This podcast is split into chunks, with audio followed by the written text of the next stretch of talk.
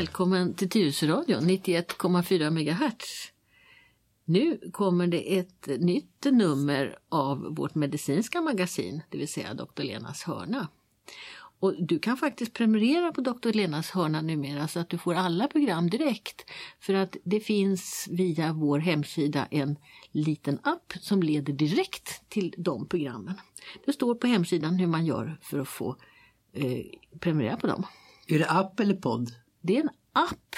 Och podd, det är det vi sänder nu, poddradio. Ja. Podd, det är när man laddar ner radioprogram från datorn. Men en app är en liten genväg så att man bara får ner de här programmen och inga andra. ja. Ja.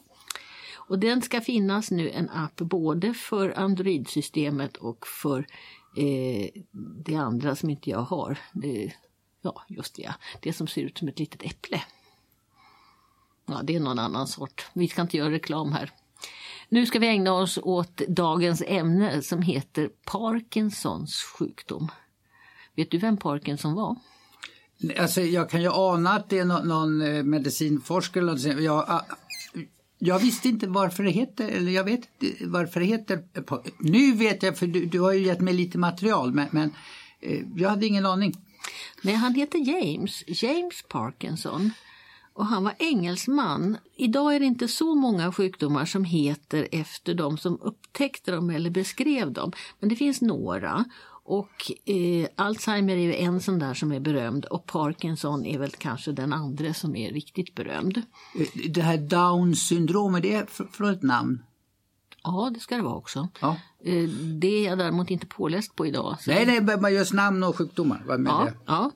Eh, Förr var det ganska vanligt men man har tagit bort det där och i, i, det är ganska få sjukdomar idag som heter som sin upptäckare. Men Parkinson han levde redan i mitten på 1700-talet så att eh, han var tidig med det här att identifiera en, en sjukdom. Och det som är lite roligt är egentligen att det var bara sex personer. Tre av hans egna patienter och tre som han såg på gatan. Men för honom så räckte det att säga att det här måste vara en speciell sjukdom som ser ut på det här sättet. Om han då levde på 1700-talet och vår medellivslängd då säg var 35-40 år eller någonting i den stilen. 45 kanske.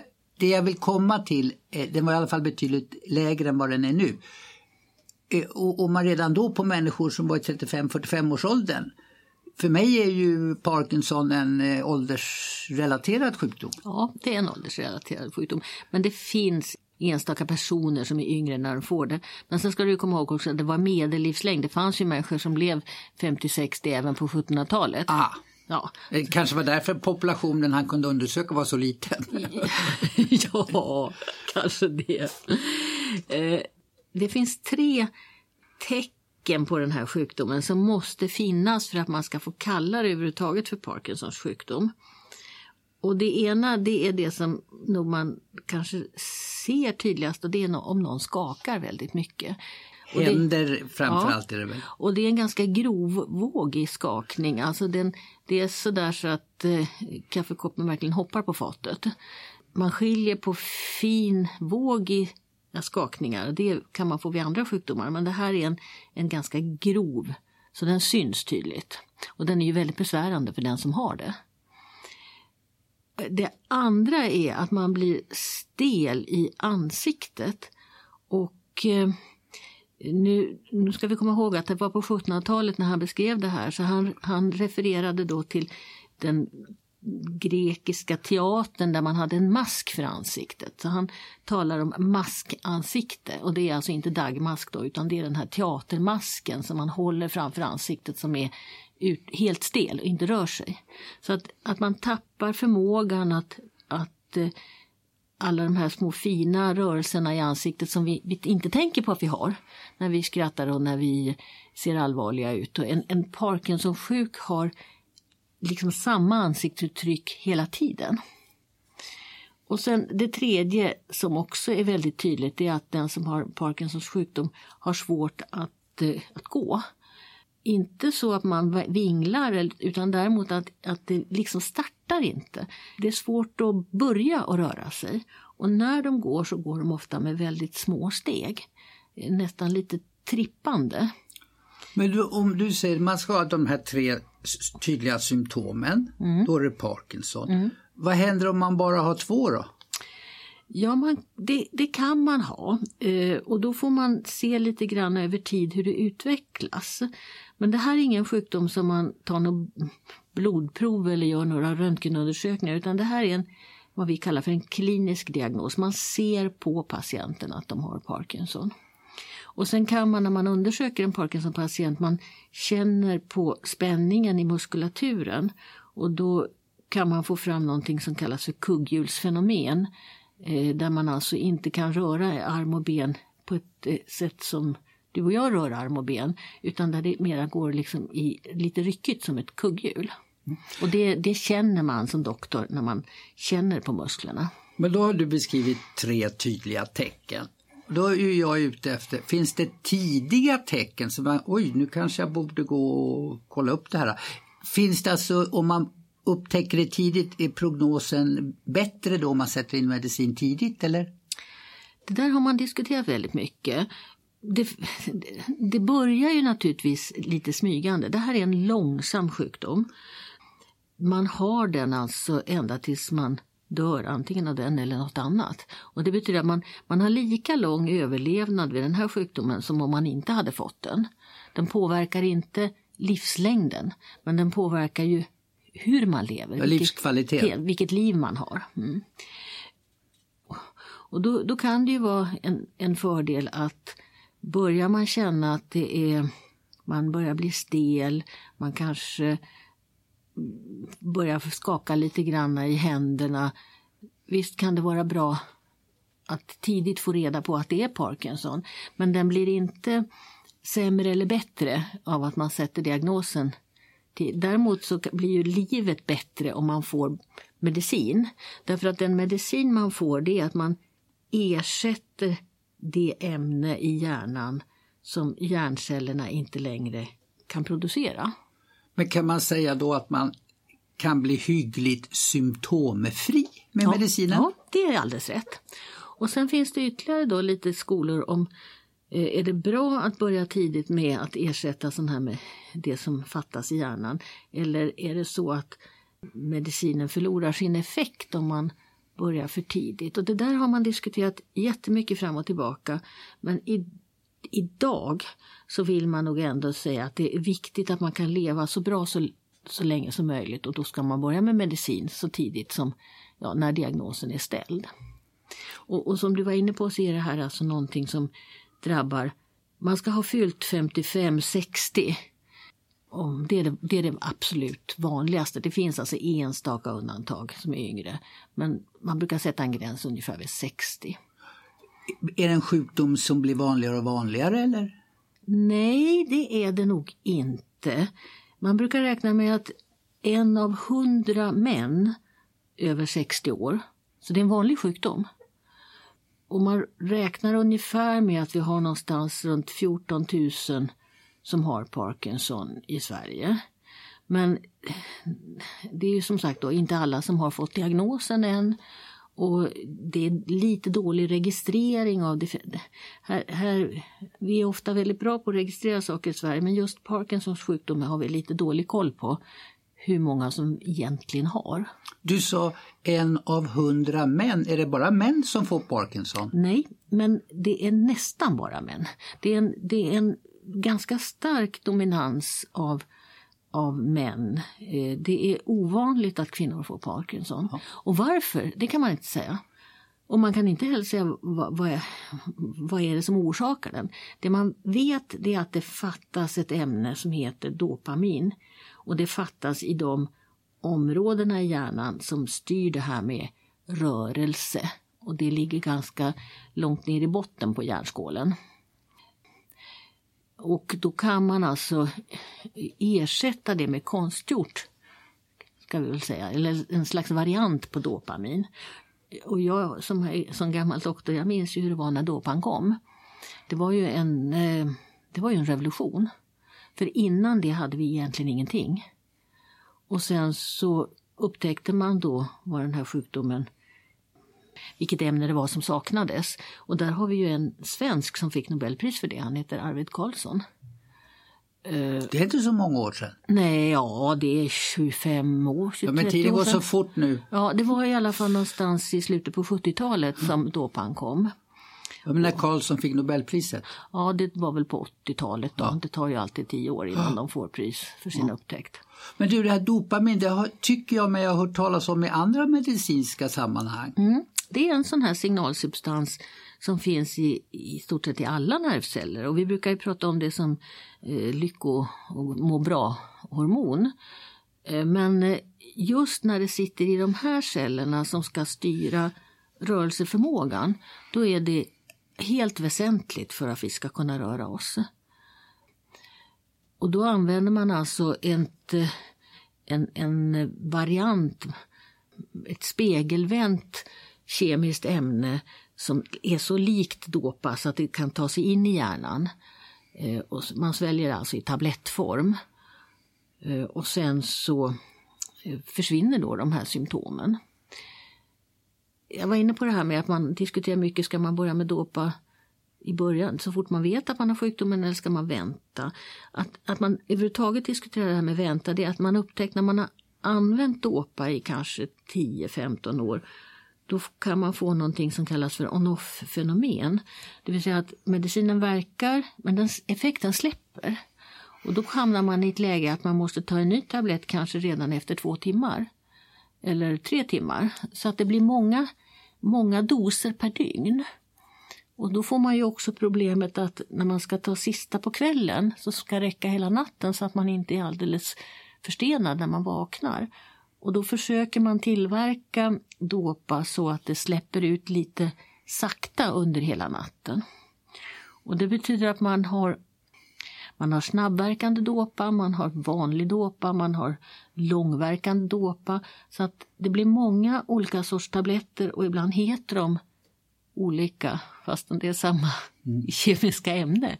Så att en Parkinson-patient har ofta mycket tabletter och många tider att hålla reda på. Och det blir också ganska viktigt att man får sin medicin precis när man ska ha den. Det går inte att vänta några timmar för då har man blivit stel redan. Så att det här med att ta mediciner vid Parkinsons sjukdom, det är lite komplicerat. Det är vi geriater då och sen är det neurologerna som är specialister på det här med Parkinson. Och det finns särskilda mottagningar för Parkinson-patienter för att de ska få en skräddarsydd behandling. Är det lite grann så här som eh, eh, varan, jag menar bara att man ställer in, eh, alltså det gäller att ställa in en rätt dos. Ja, och sen så vart efter åren går så kanske man måste lägga till ytterligare något medel. Det, det här är alltså en långsam sjukdom. Man har den i 20 år. Och eh, man blir aldrig plötsligt försämrad utan det är sakta, sakta, sakta. Men eh, man brukar säga att får en Parkinson-patient, om den plötsligt blir väldigt mycket sämre, då har de fått en annan sjukdom också. Ja. Men du sa där då, eh, män är helt klart överrepresenterade. Ja. Då tänker jag så här, eh, eh, vi gubbar, vi förtär lite mer alkohol. Alltså, jag, eh, är, det en vällevnadssjukdom? Alltså, ju- Nej, det är det inte. Det fanns, när jag då började min utbildning, då levde det ju människor som hade haft spanska sjukan 1918. Och där fanns det en överrepresentation av Parkinsonsjuka bland de som hade haft, visste att de hade haft spanska sjukan och överlevt. Eh, och då trodde man att det hade någon slags koppling med virus. Nu är de patienterna, de är ju döda för länge sedan. Och man har inte sett några kopplingar idag med influensa. Vi har å andra sidan inte haft den typen av influensa som vi hade när spanska sjukan gick över hela världen. Men man, man vet alltså inte riktigt vad, vad är det som gör att de här cellerna i hjärnan slutar att bilda dopamin. Man har försökt titta på de här cellerna i mikroskop då, och man har letat efter precis som vid det, Alzheimers sjukdom, demenssjukdom, att om det ska finnas någon slags konstiga eh, tecken i cellerna, några inlagringar eller något som man kan se Men det, det, man har inte hittat någonting. Inte, inte på samma sätt som vid Alzheimers sjukdom. Är, det är de här yttre tecknen när man går, som du sa, ja, klinisk ja. Eh, undersökning. Ja. För man kan inte göra labbtester och hitta svar. Det som har hänt sen dåpan kom det är att man har upptäckt att det finns Parkinson-patienter som inte svarar på dåpa. Och då kallar man det för Parkinson plus. Jag vet inte, det är ett konstigt namn men det är alltså varianter på Parkinsons sjukdom. Man är säker på att det är Parkinsons sjukdom men av någon anledning så fungerar inte den vanliga behandlingen. Och där har man delat in, där, där har man fått en, en finare diagnostik. Så där kan man då få slags undergrupper. Och de patienterna med de här undergrupperna de hamnar ofta hos mig på särskilt boende. För då är tillstånden ofta så svåra att man kan inte bo hemma längre. Men en vanlig Parkinson den kan man idag med medicinering bo hemma. Och så kanske man behöver då en del tekniska hjälpmedel för att underlätta livet i vardagen. Men eh, alltså, de här, du, du får ganska många, du har inte hittat några mediciner sådär, till de här undergrupperna? Nej, det jag, det jag vet som då, det är att eh, många av de här som har en Parkinsons sjukdom, både den vanliga och de här ska vi säga, plusvarianterna och de här lite extra eh, undergrupperna, de är känsliga för mediciner samtidigt som de ofta behöver, de får depressioner och behöver mediciner mot depression. Och de får ibland demens och då behöver man kanske ha mediciner som i, dämpar lite grann av demenssymptomen. Men Parkinson-patienterna har svårt att hålla blodtrycket. De eh, faller därför att blodtrycket blir för lågt och då kan de inte kanske ha tåla de vanliga medicinerna vid depression. Mm, det finns, man har, nu på senaste åren så har man också börjat uppmärksamma lite mer sådana här symptom som inte riktigt har med rörelsen att göra. Alltså typ eh, lågt blodtryck, lite grann psykiska problem sånt som man kanske förut inte riktigt tänkte på därför att man var så fokuserad på det här med att man har så svårt att röra sig. Mm. Men det där med skakningar som du säger, själv då, jag, jag tror inte jag är ensam om det.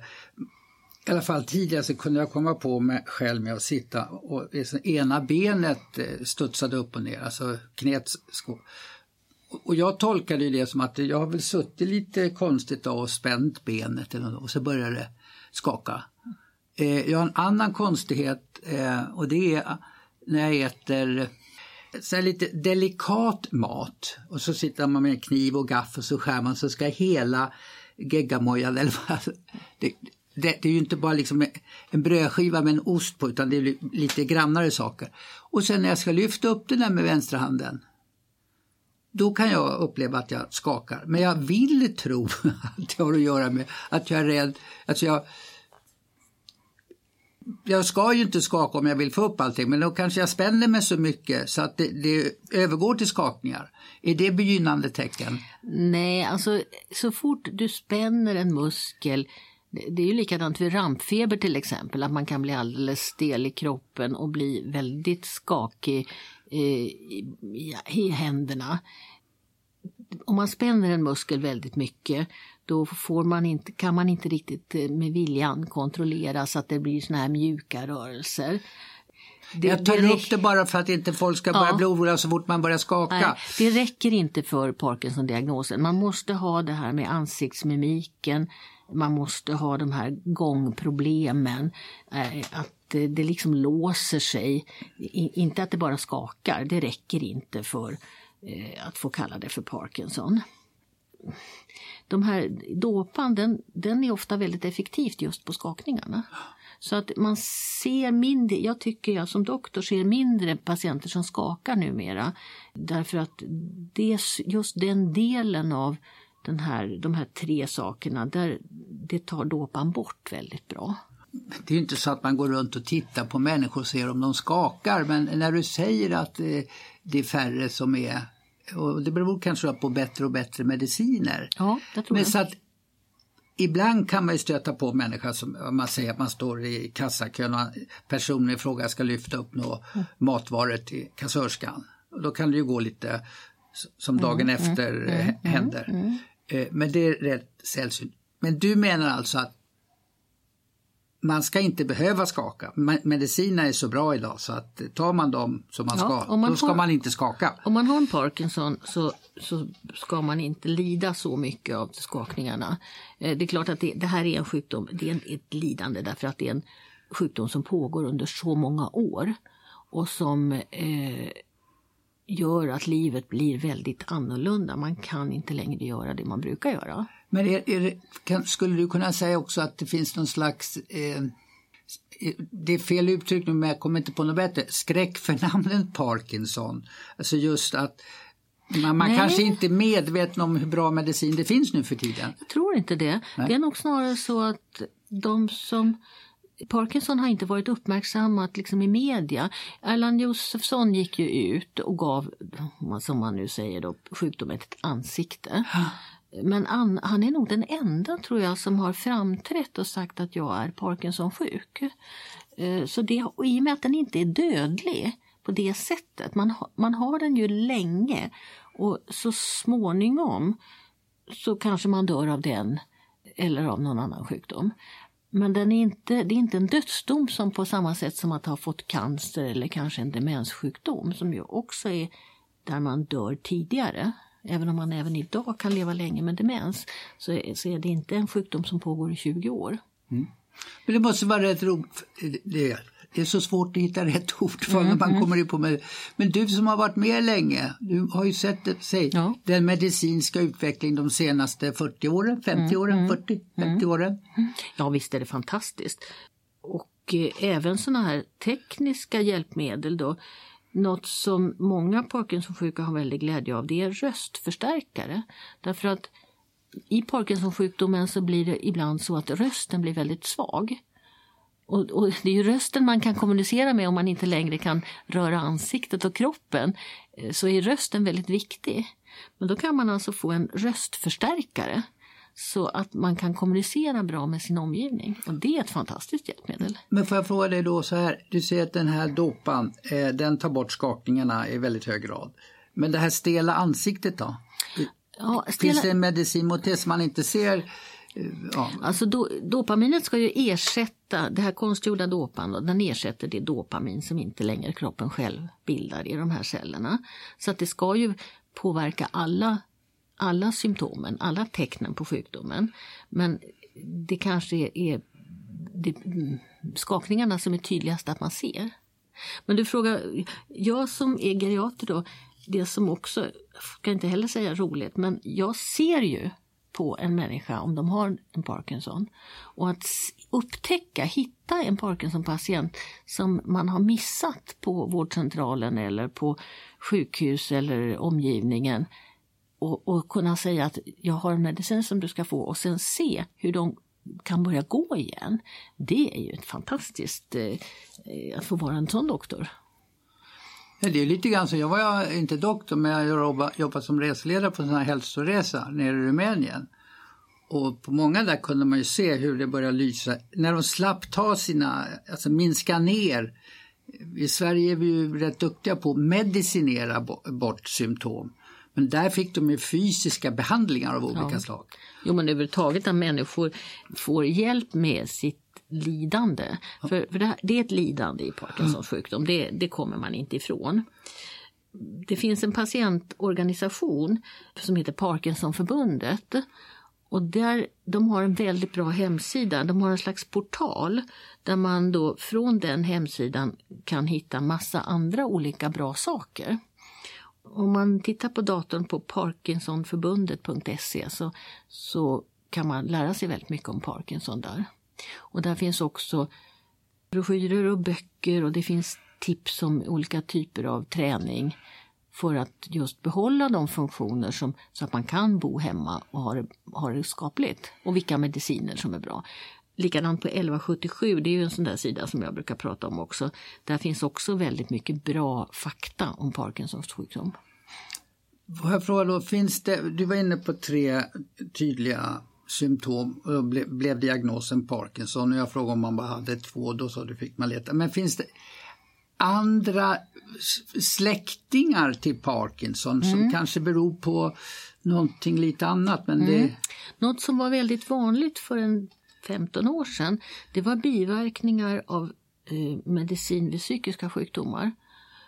Nu har man fått bättre medicin vid psykiska sjukdomar, framförallt vid schizofreni. Och vi talar nu om andra och tredje och till och med fjärde generationens eh, psykiatriska mediciner.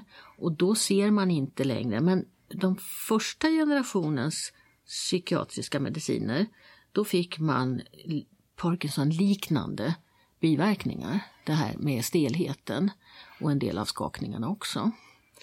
Men det har försvunnit. Men däremot så finns det ju de här varianterna. Men om jag sa att Parkinson är en på hundra män över 60 år så de här, de här specialundergrupperna de är alltså fyra på hundratusen. Det är en helt annan det är mycket, mycket mer sällsyntare. Men de är vanliga då på särskilda boenden därför att man klarar inte att bo hemma.